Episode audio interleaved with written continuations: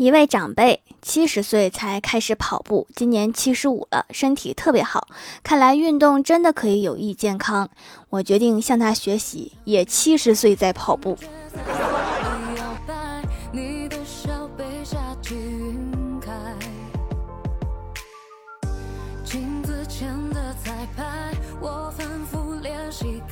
Hello，喜马拉雅的小伙伴们，这里是糗事播报周二特萌版，我是你们萌豆萌豆的小薯条。童话故事里，公主的骑士正披荆斩棘地赶往她的城堡，而我的骑士呢？我的骑士正赶往商家，还是收费的。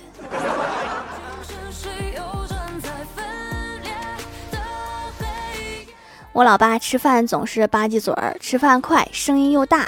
早上我老爸正吃饭，然后我老妈拿出手机在跟旁边的人语音聊天。不一会儿，我妈突然对我爸说。你能不能小点声？别人净听你吃饭的声了。问我是不是在喂猪？闭眼仔细听，还真的挺像。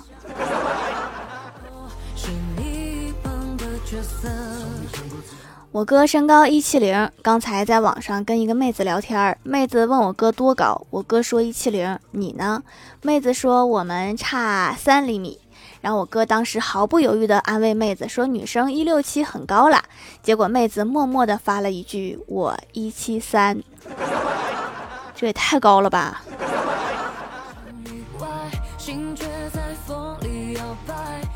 怪兽兽今天和我诉苦，说自己网恋被骗了八千。我听了之后很气愤。同样在一个单位上班，凭什么他能存到八千？说你是不是背着我偷偷加班了？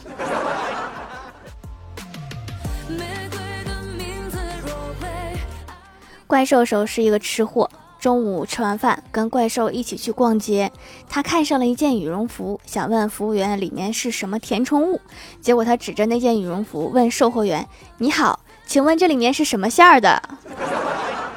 你是不是饿了？”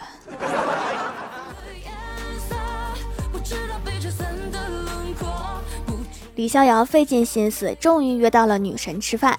李逍遥对女神说：“我挺喜欢你这样有文化气质的女生的。对了，你在哪个大学呀？”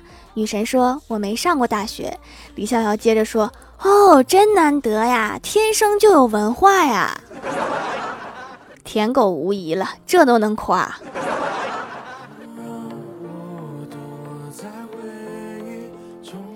郭大侠和郭大嫂去逛街，来到一个专卖店。郭大嫂说：“霞霞，我喜欢这双鞋。”郭大侠看了看，八千八百八十八，然后说道：“这钱可能不够啊，我只带了一半。”郭大嫂转身指着另外一双说：“那就买这个四千的吧。”然后郭大侠面无表情地说：“我带了一半，只带了八十八。你这一半是这么个一半。”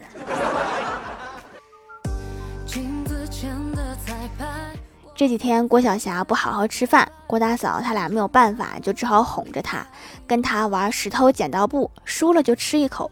很快一碗饭就愉快的吃完了。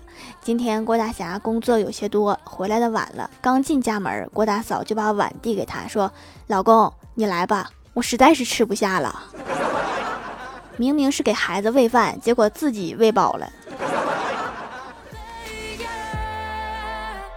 你不知道郭大侠邀请我去他们家吃饭，刚进门就看到郭晓霞一边看《西游记》一边手舞足蹈，蹦上蹦下学猴歌。郭大侠就问：“傻儿子，你是孙悟空吗？”郭晓霞说：“正是，你孙爷爷在此。”你们这是演的金角大王和银角大王那集是吗？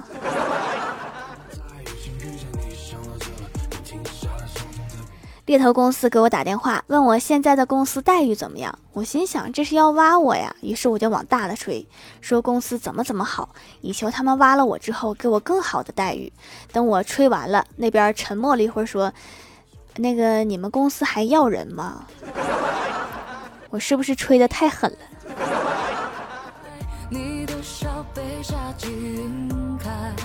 记得上大学的时候，有两个室友，一个室友养了兔子，一个室友养了多肉。然后有一天，他们下课回来，发现兔子把多肉吃了，兔子被毒死了，多肉也没了。然后就看到两个室友，一个抱着笼子哭，一个抱着盆子哭。所以奉劝各位，家里养多肉就不要养兔子。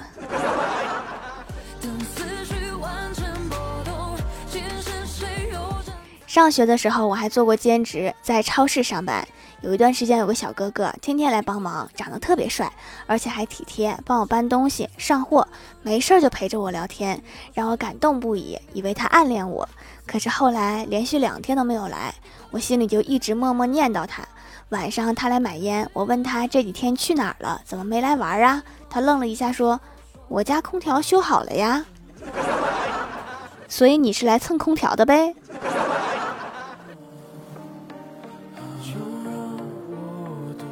昨天在一家米粉店吃粉，一家三口进来，小孩三四岁的样子，他妈妈出去了一下，他爸逗他说：“你妈跑了，不要你了。”小女孩淡定的说：“你老婆跑了，你都不急，我急啥？”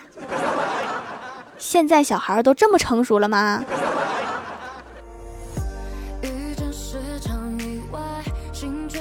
我哥失恋了，晚上跟朋友出去喝酒，喝到后半夜，我哥搂着他朋友跟他说。你知道当年在学校有多少小姑娘追哥不？朋友附和着问：“很多吧？”我哥把眼一瞪说：“一个都没有。”那就别显摆了。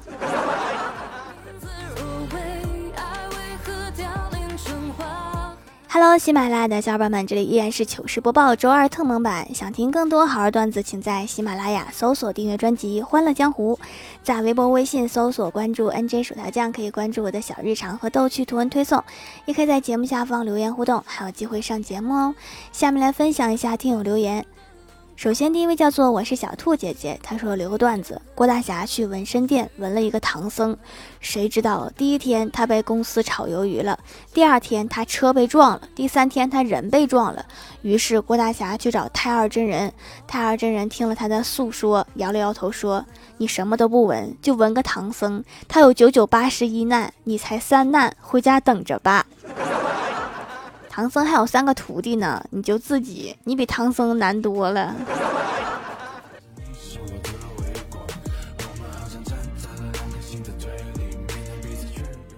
下位叫做萝卜萝卜，他不开心。他说：“我是一个摩的佬，每天早上八点整，厂花阿丽就会准时并匆忙地出现在我每天工作的地铁口。”一位精壮的骑士会及时出现在他面前，以确保他上班不迟到。他会在半路的肠粉店要求下车打包早餐。一个小小的举动，让我们关系跨越了一大步。（括号我提前帮他买好。）爱情不会发光，但追求爱情你就会发光。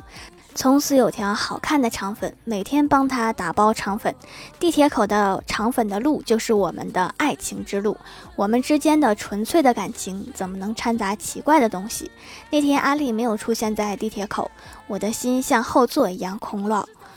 兜兜转转又遇上阿丽，爱情真是妙不可言。（括号看到阿丽跟他厂里主管在一起了。）生活总是让人遍体鳞伤，但重要的不是治愈，而是带着病痛活下去。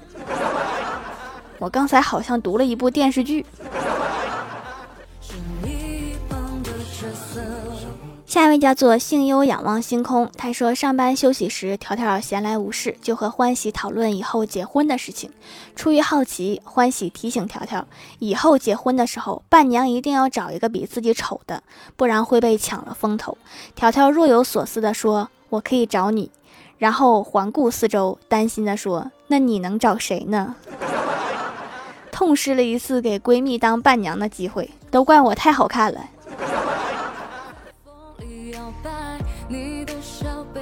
下一位叫做明朝苏木，他说脸上一直有痘印，想试试手工皂，但是太多了，不知道买哪个。听到电台里播放的脱口秀节目，竟然神奇的给我指路了，买了几块先试试，认认真真的用了很久，竟然真的可以淡化痘印，斑点也可以，还可以收毛孔，种类很多，感觉哪个我都需要，直接把店收藏了，慢慢用。这是在喜马拉雅听的吗？怎么感觉不像呢？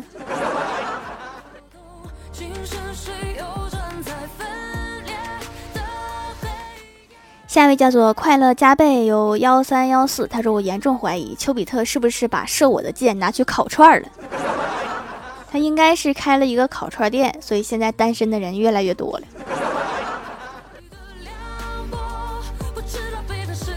下一位叫做困了就睡不着了。他说：“问一下大家，有什么办法能防止蟑螂吃手工皂吗？”你问错了，你应该问如何消灭蟑螂。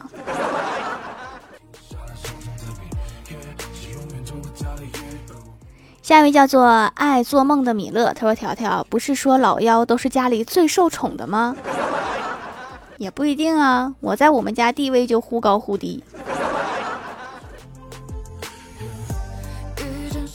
下一位叫做陈丹丹，很美。她说以前用叙利亚古皂，后来发现它们是热制的，洗完脸很干，而且贼贵。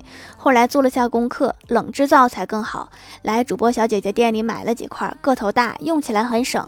原来皮肤粗糙，用上超级舒服。惊喜的是，竟然变嫩了。剩下几块继续成熟着，让它们变成老皂，用起来更舒服。对哈，越久越温和，可以养养它们。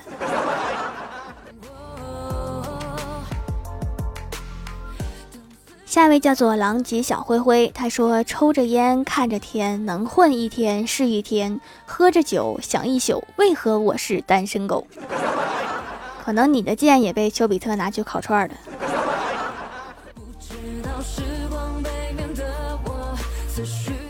下一位叫做听友幺八五零零三八二八，他说：“一位中年妇女心脏病发作，被送进了医院。她在手术台上经历了濒死状态，看见了上帝。”问他是否就是死亡？上帝回答不，你还会再活四十三年两个月零八天。身体一恢复，这位妇女就决定待在医院里，做了面部整容、抽脂、收腹等手术。她甚至还请人到医院给她染了头发。她觉得，既然自己还能活那么长时间，那应该充分利用这些时间。做完最后一次手术后，他离开了医院。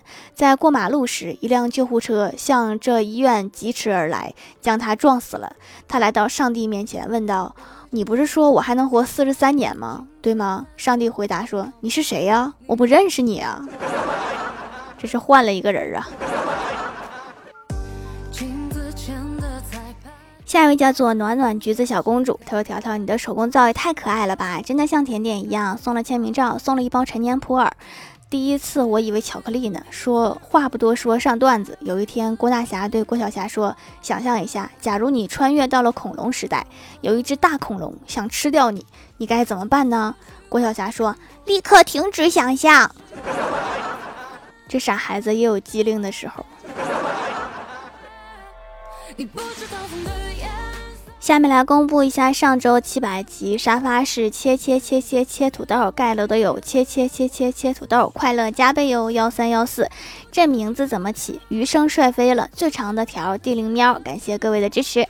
好了，本期节目就到这里了，喜欢我的朋友可以支持一下我的淘宝小店，淘宝搜索店铺蜀山小卖店，数是薯条的数就可以找到啦。以上就是本期节目全部内容，感谢各位的收听，我们下期节目再见，拜拜。